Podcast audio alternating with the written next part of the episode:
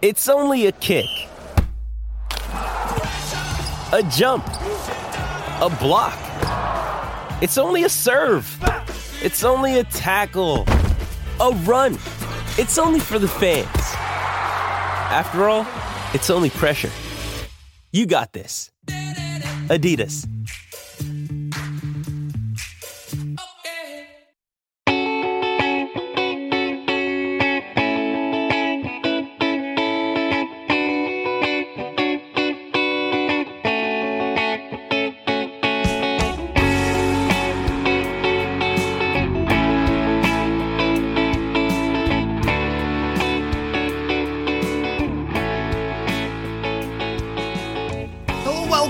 Another episode of Purple Insider. Matthew Coller here, and this is a very special episode. I have two interviews for you. The first is with Minnesota Vikings special teams coordinator Matt Daniels. We got into a lot of different topics, including starting off with why there was no punt off. So you'll hear that in just a second.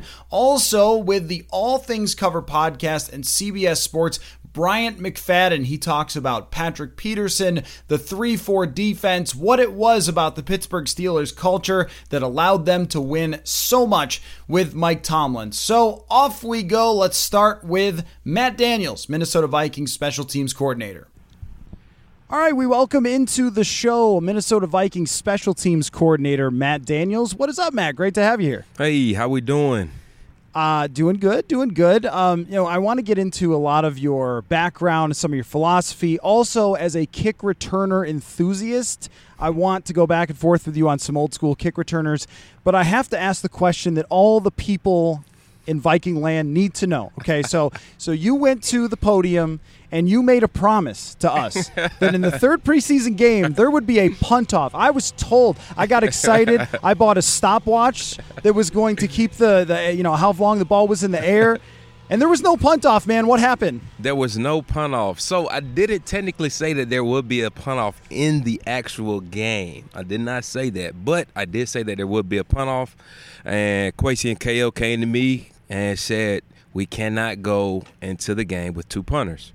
And that's kind of where the no pun off stemmed from because we kind of had a couple injuries at the corner position and we needed some extra bodies just to be able to get us through the game and be able to evaluate a couple more players and because of that we had to make a, a decision maybe sooner than what we wanted to um, but we are happy with with Ryan Wright. Okay, I did think about canceling the interview request after that happened because I was that upset. No, I mean it would have given us something to like have fun with and track in the last game. But then Ryan Wright showed you in that game that there was no necessity for a punt off. I mean, eh, what 71 yards, 68 yards. Uh, the guy has an unbelievable leg on. him. He does, he does, and uh, you know, I I believe that Ryan Wright might possibly have a top ten leg in this league. If we're just being honest. Uh, the way he goes about it, his process. Uh, the guy has a really, really strong leg, and if you look at it, uh, most most punters are a jab, one, two punch. Ryan is more of a jab, one punch, and so the operation is a lot faster. He's getting the ball off in under two seconds, and for him to to have that type of to generate that type of power with that short amount of steps in his approach uh, says a lot. He can also fill in at long snapper or middle linebacker. If you need. I mean, that is that's a that's a meaty puncher. He's a hefty. He's a hefty man. He's a hefty man, and you know we've had a conversation about you know because I mean honestly he came in a little heavier than that, but uh, with our dietitian, he's done a great job with Remy, uh, kind of trimming down his fat, really trying to get back into true NFL shape. And I'm not too particular on you know whether you weigh 260 or 250, but definitely want to fill in a, a, at his most prime, uh, where he's feeling like he could be at his best. And so, uh, you know, he's probably sitting right around about 250 pounds right now. Yeah, well, uh, I think if uh, there's any fights between punters pregame or something, that you're in a pretty good I like spot. my guy. I like Uh, my but guy. I didn't just want to grill you about the punter. Uh, it would be funny if I wrapped up the interview now and just left, but uh, I, I really wanted to get to know you a little better because you're new here in Minnesota. You played in the league. You were able to carve out a role of, uh, for yourself as a special Absolutely. teamer. But I checked your LinkedIn, and I wanted to question you about something in your LinkedIn. At Duke, you said you refereed like rec league stuff. I so did. So why I don't we talk? Why don't we talk about that and get a sense of your background? You you actually refereed rec league stuff. Rec league in, intramural games. I did. Uh, I did intramural soccer. I did intramural basketball, flag football, uh, any any any sport really. Uh, we even had like an intramural lacrosse team uh, that I actually did intramural games for. And you know, as college kids, you're just looking to gain a little extra dollar here and there, and so that's kind of what that stemmed from. But it's funny when I was an intramural, I was working a flag football game, and I majored in public policy at Duke, which is mic- micro macroeconomics, and we were required to fulfill an internship. And so I was going into my senior year, and I had not found an internship yet that I was ready to do to fulfill my my requirements that summer. And so there was actually a guy by the name of Malbert Smith who owns a company called Metametrics. And he was watching his son in law play. And so there was actually a player who was heckling me throughout the entire game, and I'm staying poised. I'm very composed. Uh, I mean, he's grilling me, grilling me, grilling me. And so after the game, this president of Metametrics, Malbert, comes to me and introduces himself, say he really likes the way I carry myself. He actually was a Duke alum. And he was telling me about this company that he has. And I was telling him I was a public policy major. He was like, wow, me too. And I've actually worked with a lot of students with their internships. And I don't know where you were at in that process, but I love for you to come in and be an intern for me. And that's kind of how I was able to get an internship, fulfill my degree, and, and, and get my degree at uh in the public policy. That is a way better story than I have from doing a summer of refereeing Little League baseball games. Uh, that that's a, I guess you never know where you're going to meet somebody. So so that was what you were going to do if you didn't end up in the league. But at that point in, in your life, did you envision a career in the league? I mean, because when you go to Duke, uh, I know Danny Dimes is in the NFL, Danny but there's not that many Duke players who end up in the league. Usually they go do like good stuff for society stuff, and so forth. Uh, at that point, did you have any idea that you would have a career in the league? So it's funny when I when I was actually in in my senior year, I actually had a uh, opportunity to go with J.P. Morgan after I finished playing, and I kind of had my sights set on actually doing that, the financial advising, the stockbroking. I was a big big math guy, a big into the market. I really enjoyed doing that, and so I kind of had my sights on doing that. But I ended up finishing out had had a heck of a year. My senior year, first team All ACC. I was a second team All American, um, and so I finished second in the ballot behind that darn Luke Kuechly for. You know, defensive player of the year, but hey, you know that guy. Whatever happened That to guy, him, right? you know, hey, whatever happened that guy. That guy turned out pretty good, you know. So, uh, but yeah, you know, so kind of after I finished up that year, I mean, I, I realized like, dang, I'm actually pretty good at this, and so I wanted to pursue it. I had a fourth, fifth round grade on me coming out, and I ended up actually tearing my meniscus on my pro day. Uh, which resulted in me going undrafted uh, to the St. Louis Rams in 2012, and so that's kind of how my, my football career kind of started off. And and when you're that guy who's undrafted and you've dealt with this, I mean, out here, like that is a really tough hill to climb. So how were you able to stand out and carve out a niche for yourself? Yeah, I think I think for me the biggest thing was was obviously becoming best friends with the special teams coach who I actually end up collaboratively working with uh, when I first got into NFL, John Bones Fassel, and I became best friends with him. He taught me all the ins and the outs of actually what it took to be a great special teams player, and you know I realized early in my career what it would take, what my role would be and how I would contribute to a team. And so I took that, I ran with it, and the most important thing was really me just making the most of every single opportunity that I had. Every single rep was like the last rep that I would ever take, and because of that, it paid dividends for me in the end. Did you see yourself at, at some point after you were playing? w- Were you going to go back to J.P. Morgan, or like what was the like what what sparked the passion? I'm always curious about this though with special teams coaches because Absolutely. like everybody wants to be Bill Walsh or Bill Parcells on offense and defense, uh, but John Harbaugh can be a hero to all He special could. teams coaches. Uh, but uh, you know, I guess how do you end up uh, taking that route as a coach to go into special teams? Yeah, no, no, that's a great question, Matt. And uh, you know, it's something that that I always have a, a ready answer for because I tell it to myself often. And the way I look at it, I, I always talk to myself about what is purpose. And people kind of throw that that word around and purpose, like, okay, well, what actually is purpose? And for me, it's where love, I'm sorry, passion, passion, passion. People throw around what they're passionate about, and so I ask, like, what? Okay, what is passion? And to me, passion is where love and purpose collide.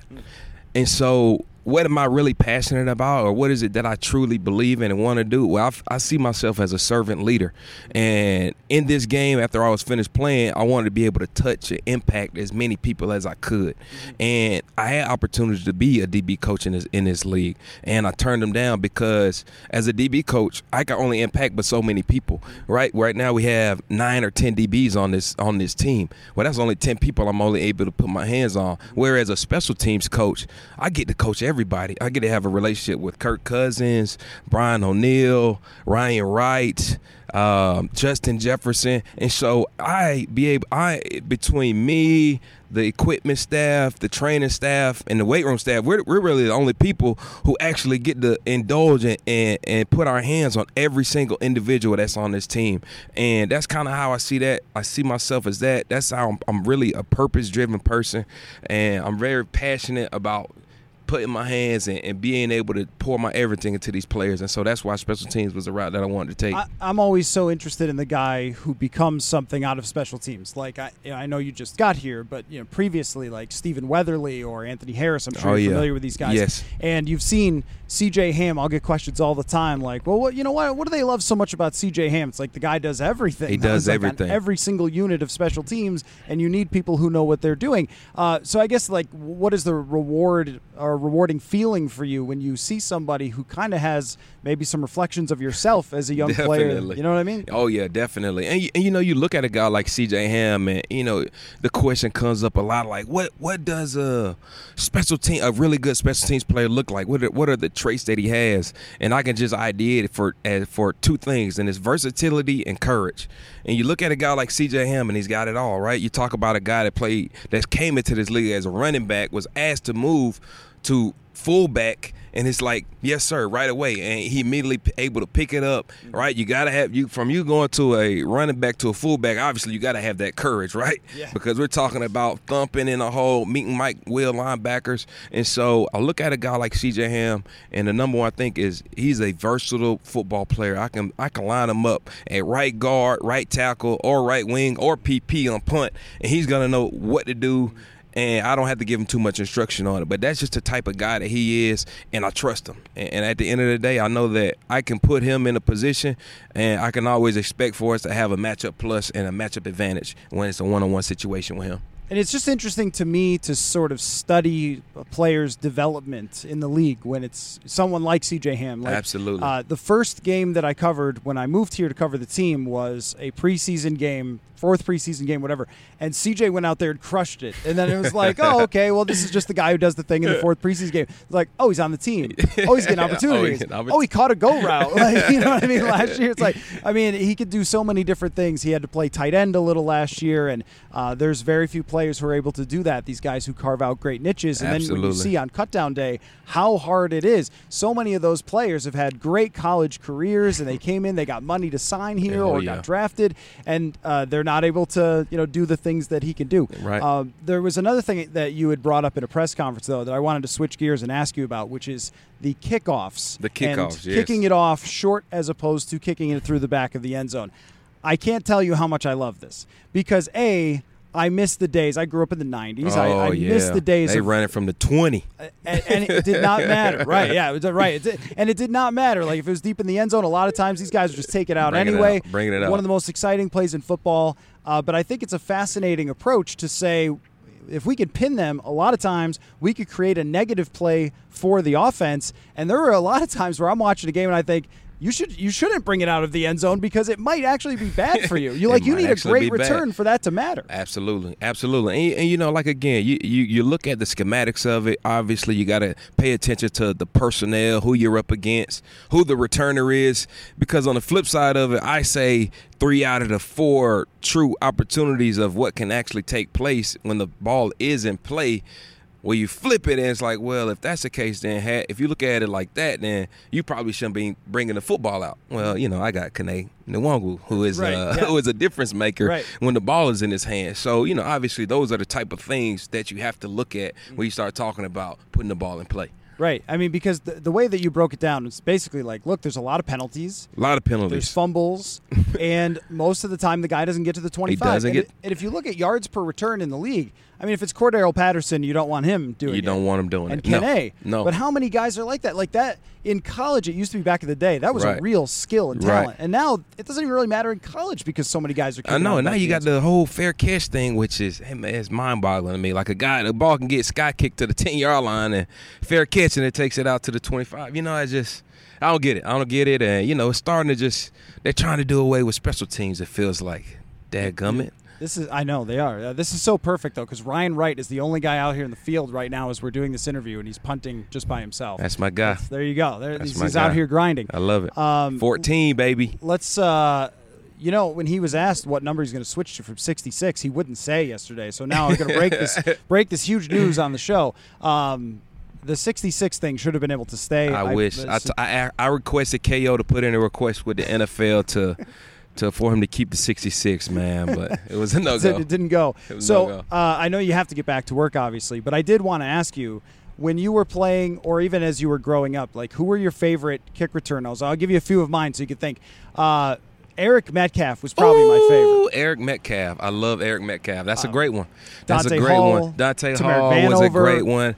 Leon Washington, I was a big fan of. I could, you know, I always, I, I tell my, I, I usually do like a Mount Rushmore of returners, right? And so there's two guys. So the NFL league leading our record right now is tied between Leon Washington and I'm sorry, yeah, it's Cordarrelle Patterson, Mm-hmm. Josh Cribbs, and Leon Washington is up there. Percy Harvin is up there, uh, and that's the top four. Then obviously you got you got that, that man Devin Hester who has five. But out of those five returners, all right, little real quick history for you.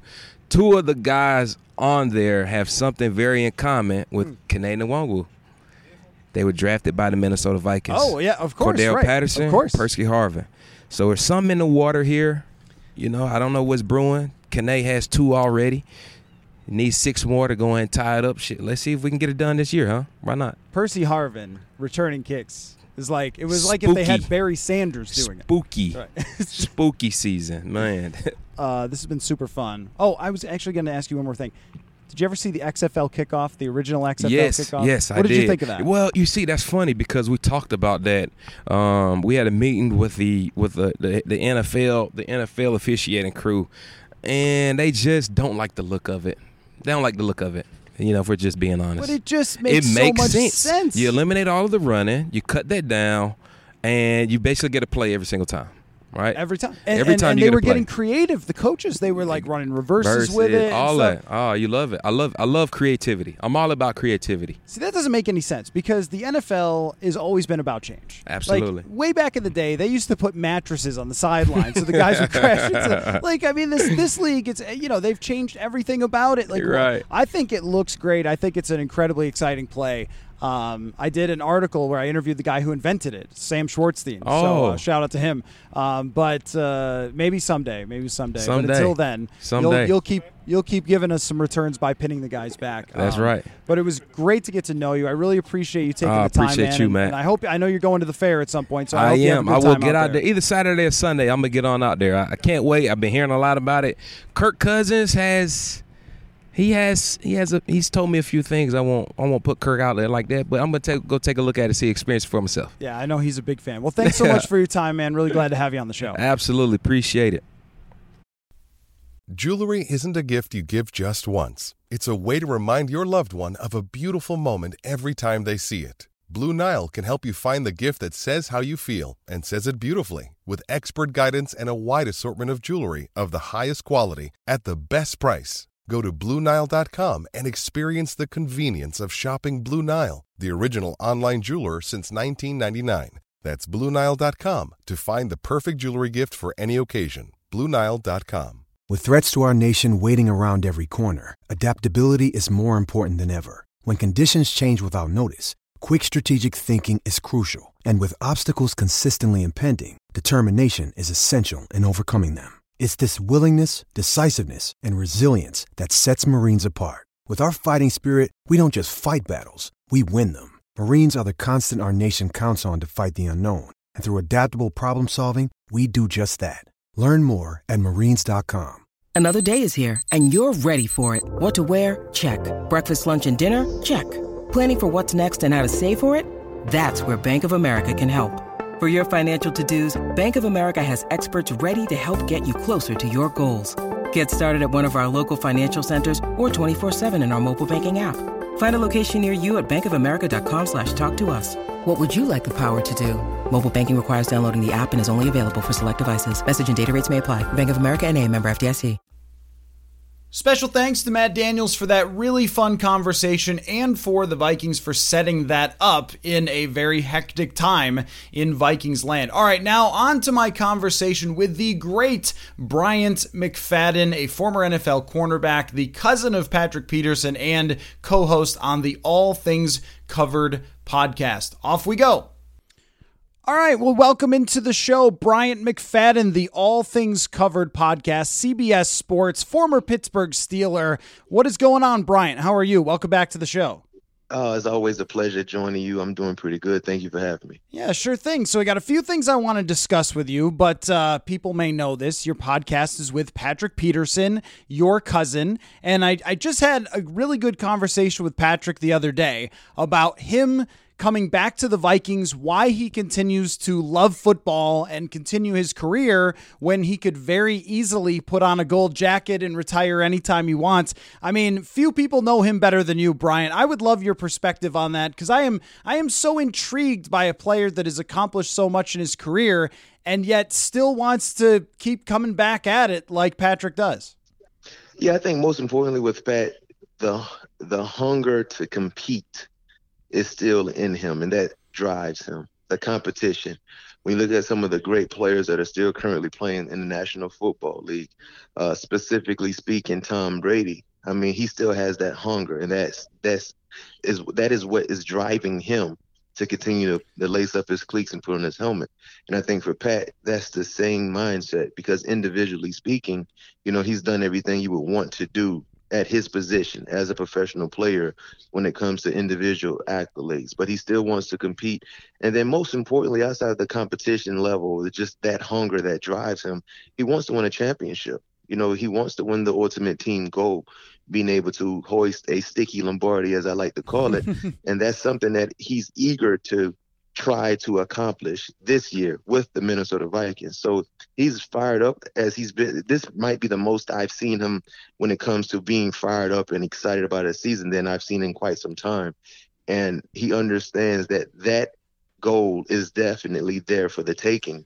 But you know, a lot has to go into to it for that to become a reality. So he told me that even from the time he was 10 years old when he first started putting on pads, that he just loved everything about the process of getting ready to play football games and that's the part that he still loves and that still continues to drive him. I mean you've you've known the man for a long time. I mean was he always like that? I mean was he always like this ultra competitive that he would still be at this point wanting to push himself as hard as he possibly can to be great no question. Uh, he's always had that mindset of being great, whatever it was he was participating in. You know, being great. And I can remember going back to his high school days. So yes, I'm I'm I'm quite a few years older than Pat. Mm-hmm. But when I came out of high school, I, be, I was the number one corner. You know, one of the top players in the country. Had the, the who's of who knocking on my door.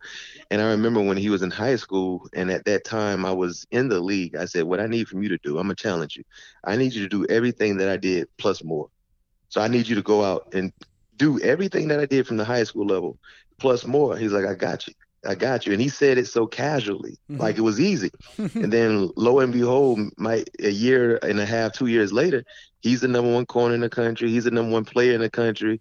And of course he had the who's of who knocking on his door. And then when once he got to LSU, you know, it's the same thing. I challenged him.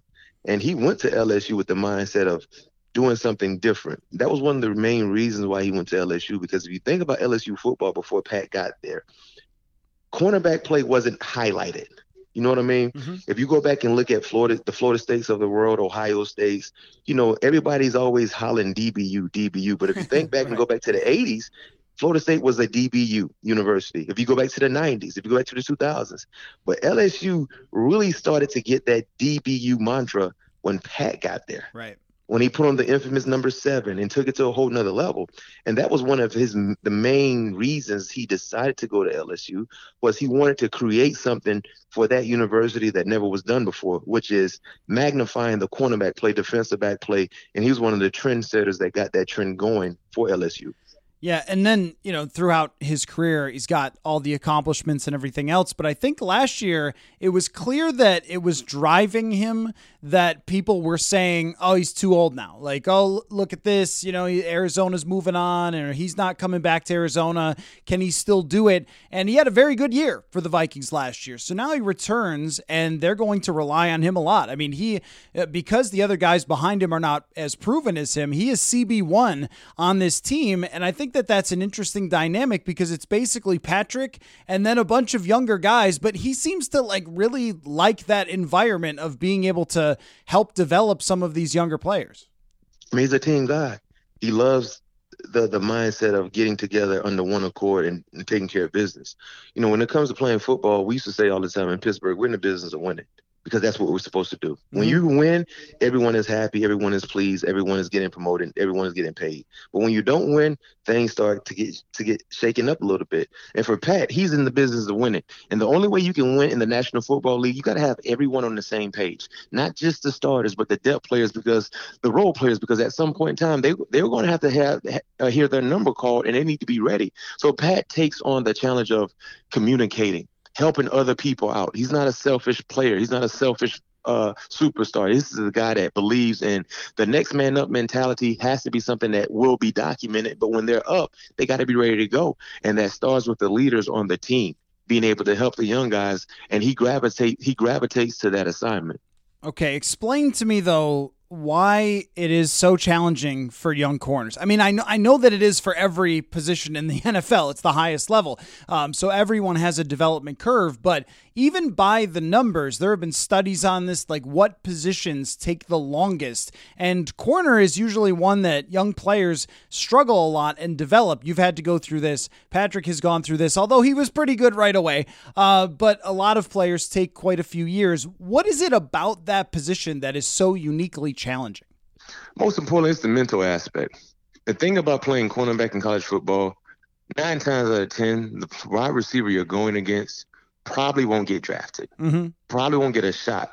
So even if you're not as knowledgeable about the schematics of what they're going to do, just your athleticism and your God gift of talent is going to allow you to prevail and be successful. But when you get to the National Football League, that level, it doesn't matter what team you're going against, how bad their record is. That wide receiver is a beast. right. He might be on a bad team, but he's a beast. So now you just can't rely on your athleticism and your talent. Now you have to rely on the above the shoulder game.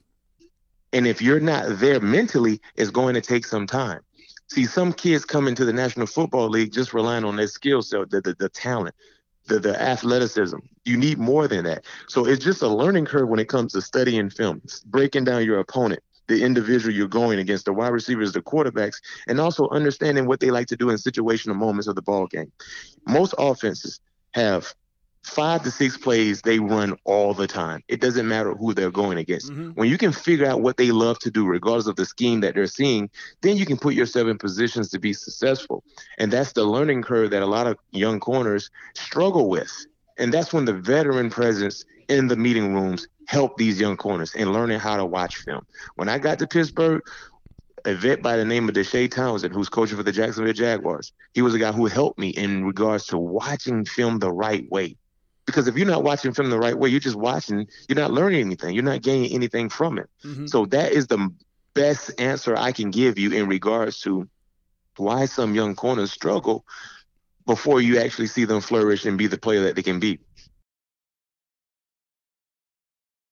When you need mealtime inspiration, it's worth shopping Kroger, where you'll find over 30,000 mouthwatering choices that excite your inner foodie. And no matter what tasty choice you make, you'll enjoy our everyday low prices, plus extra ways to save, like digital coupons worth over $600 each week. You can also save up to $1 off per gallon at the pump with fuel points. More savings and more inspiring flavors make shopping Kroger worth it every time. Kroger, fresh for everyone. Fuel restrictions apply. Hey, it's Kaley Cuoco for Priceline. Ready to go to your happy place for a happy price? Well, why didn't you say so? Just download the Priceline app right now and save up to 60% on hotels. So, whether it's Cousin Kevin's Kazoo concert in Kansas City, go Kevin, or Becky's Bachelorette Bash in Bermuda, you never have to miss a trip ever again. So, download the Priceline app today. Your savings are waiting. Go to your happy place for a happy price. Go to your happy price, Priceline. Now you were with the Steelers when they I mean, the Steelers pretty much always had great defenses, but you were in kind of like the the second run of great defenses because they had the 90s where it was like Greg Lloyd and Kevin Greene and Levon Kirkland. And then the second run uh, is when you're there when they have James Harrison and all those great players. Casey Hampton, the big man in No the middle. Now, Yes, now Casey Hampton's one of my favorite players to watch because he just ate up like three dudes all at once. It was incredible. But that that was still 3-4. I mean 3-4 Pittsburgh. Now 3-4 defense is not now at what it used to be. Now everybody plays nickel. But what are what are some principles of that thing that that you remember that made those Pittsburgh defenses great that would still apply to a defense now? Well, what made our three four so uh, dominant? You talked about Casey Hampton. He was the anchor of our defense, playing the nose guard. Mhm. Casey was the ultimate anchor. Anytime we dropped that anchor in the ocean, we know the ship wasn't going nowhere. He was our foundation. Yeah. What also made our three four so dominant? Our defensive ends were super athletic, but they were so fundamentally sound. Mhm. Their technique was something that they relied on because it was their job to keep our inside backers free. See, in our 3 4, you didn't really see a lot of numbers, statistically speaking, coming from our defensive ends when it comes to sacks and pressures because their job was to keep our inside backers c- clean. And that's why our inside backers made so many plays. And then when it came to outside rushers, man, we had defensive ends that were standing up that looked like defensive ends, but they move like safeties. Mhm. When you look at the Joey Porters of the world, uh, uh, James Harrison, as you mentioned, you talked about uh, Lloyd, Jason Gildon. Those were guys who were 6'4", 6'5", 260 plus, but moved like safeties. Mm-hmm. And they also were were, were were were were real good in dropping in coverage. And then in the secondary, man, you just got to have guys that can flow. Number one, tackling was our most important thing in the secondary. Mhm. Before they talk to you about coverage for Pittsburgh back in those days, will you tackle? Right. Will you tackle? And are you tackling because you have to, or are you tackling because you want to? Those are two different things. Right. You know right. what I mean? And if you didn't have that mindset that I tackle because I want to, you're not going to last in our defense. And then the coverage element came into play.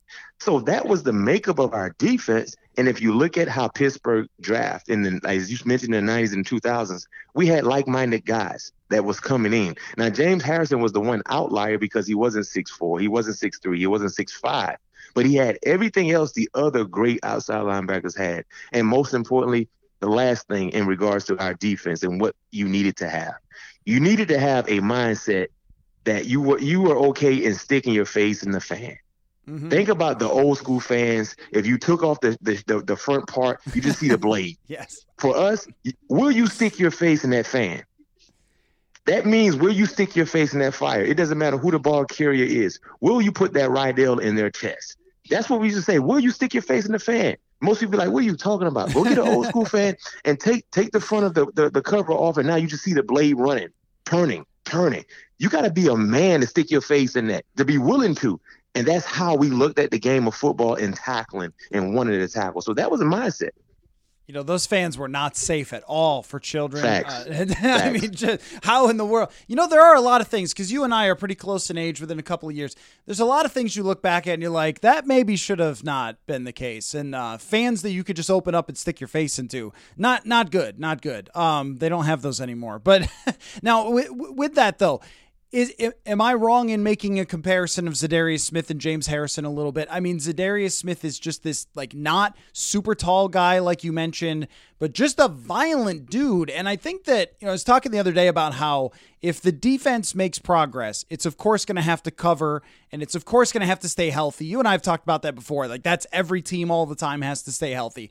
But I feel like Za'Darius Smith and his role in this defense, being able to move around wherever you want him, and the way that he plays can be the engine that Everson Griffen was for them before. No question. I think he has to. I think you look at what he's so far in his professional career, you want the same type energy plus more. If you put Za'Darius and Danielle Hunter opposite of each other, somebody got to get home. Mm-hmm. One of those guys has to get home. And that's one thing Pat has emphasized on our show, All Things Covered. This is the first time in his career he's playing with two dynamic pass rushers at the same time. Hmm.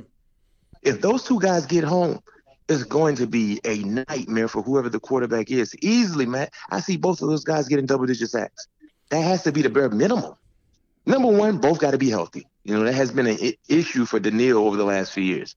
That's the first thing, right? Both guys got to be healthy. But if they're healthy, the bare minimum has to be double digit sacks for both of those guys. That's the bare minimum.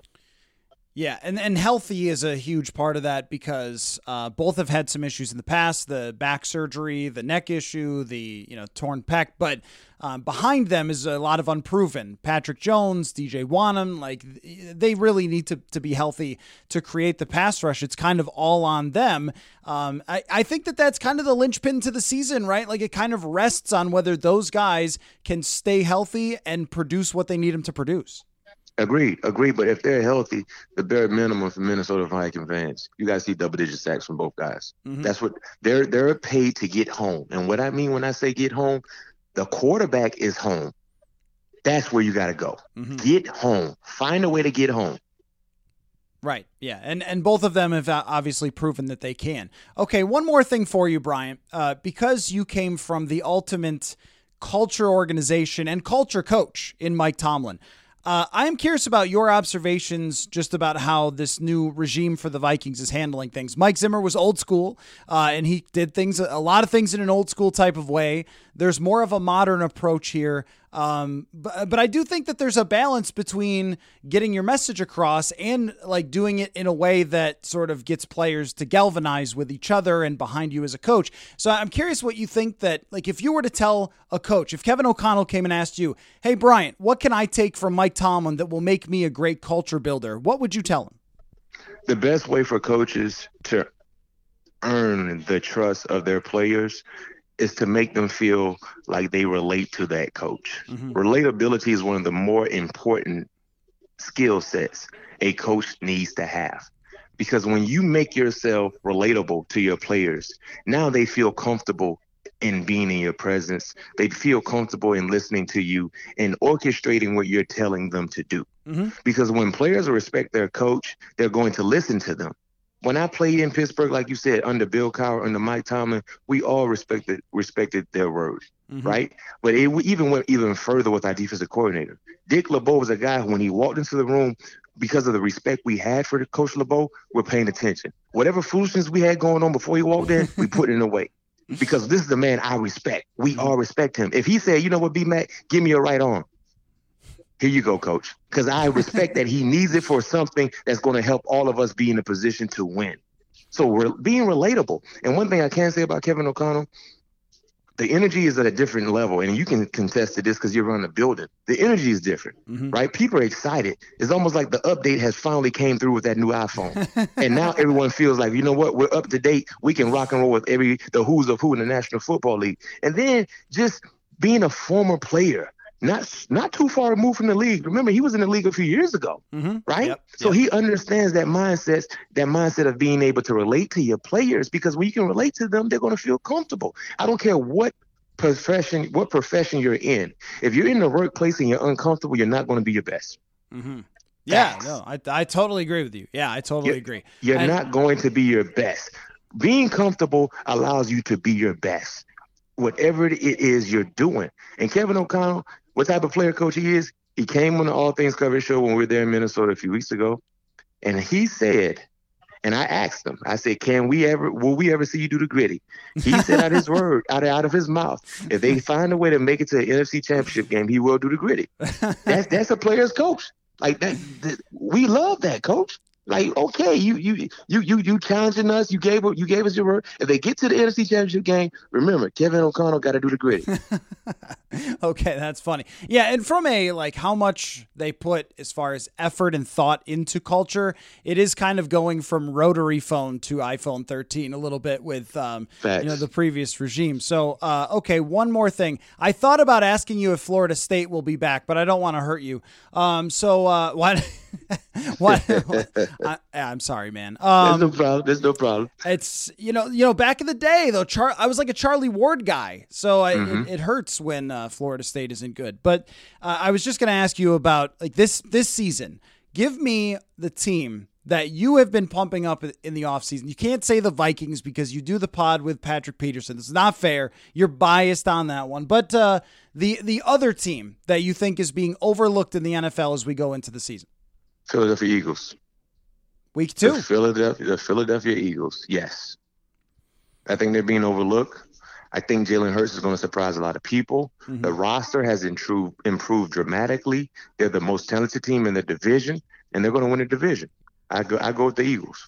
Yeah, I could see that, especially since Dallas might fall off. Don't you think that the first two weeks kind of determine how this whole thing's going to go for the Vikings? Yeah, yeah. That, that, that's if you want to know exactly what type of team you have in Minnesota, week one and week two will tell you everything. Mm-hmm. I because, and the reason why I say that you're playing against two playoff caliber teams, and you're playing against two teams I think will be real good this year, and one team has owned you in the division. So two things are going to happen: either you lay down week one and week two, and you start off 0 and 2, or you take care of your business week one, and now we really see exactly what type of leadership you have going into week two. Because if you take care of your business week one, it's not like you won the season; is over. But Right. that's kind of getting that that that that big brother out of the way. We finally took care of Green Bay, and granted, you've beaten Green Bay before, but just to do it in the week one is huge. Now, will you go into week two patting yourself on the back, or will you still be dialed in and say, you know what, we're not done, we're just getting started? Right.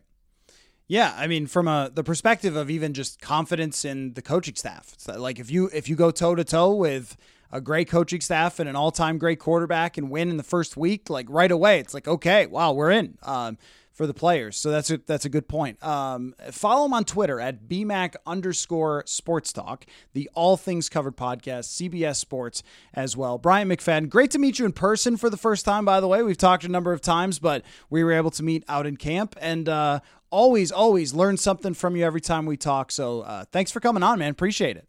Right, thank you for having me.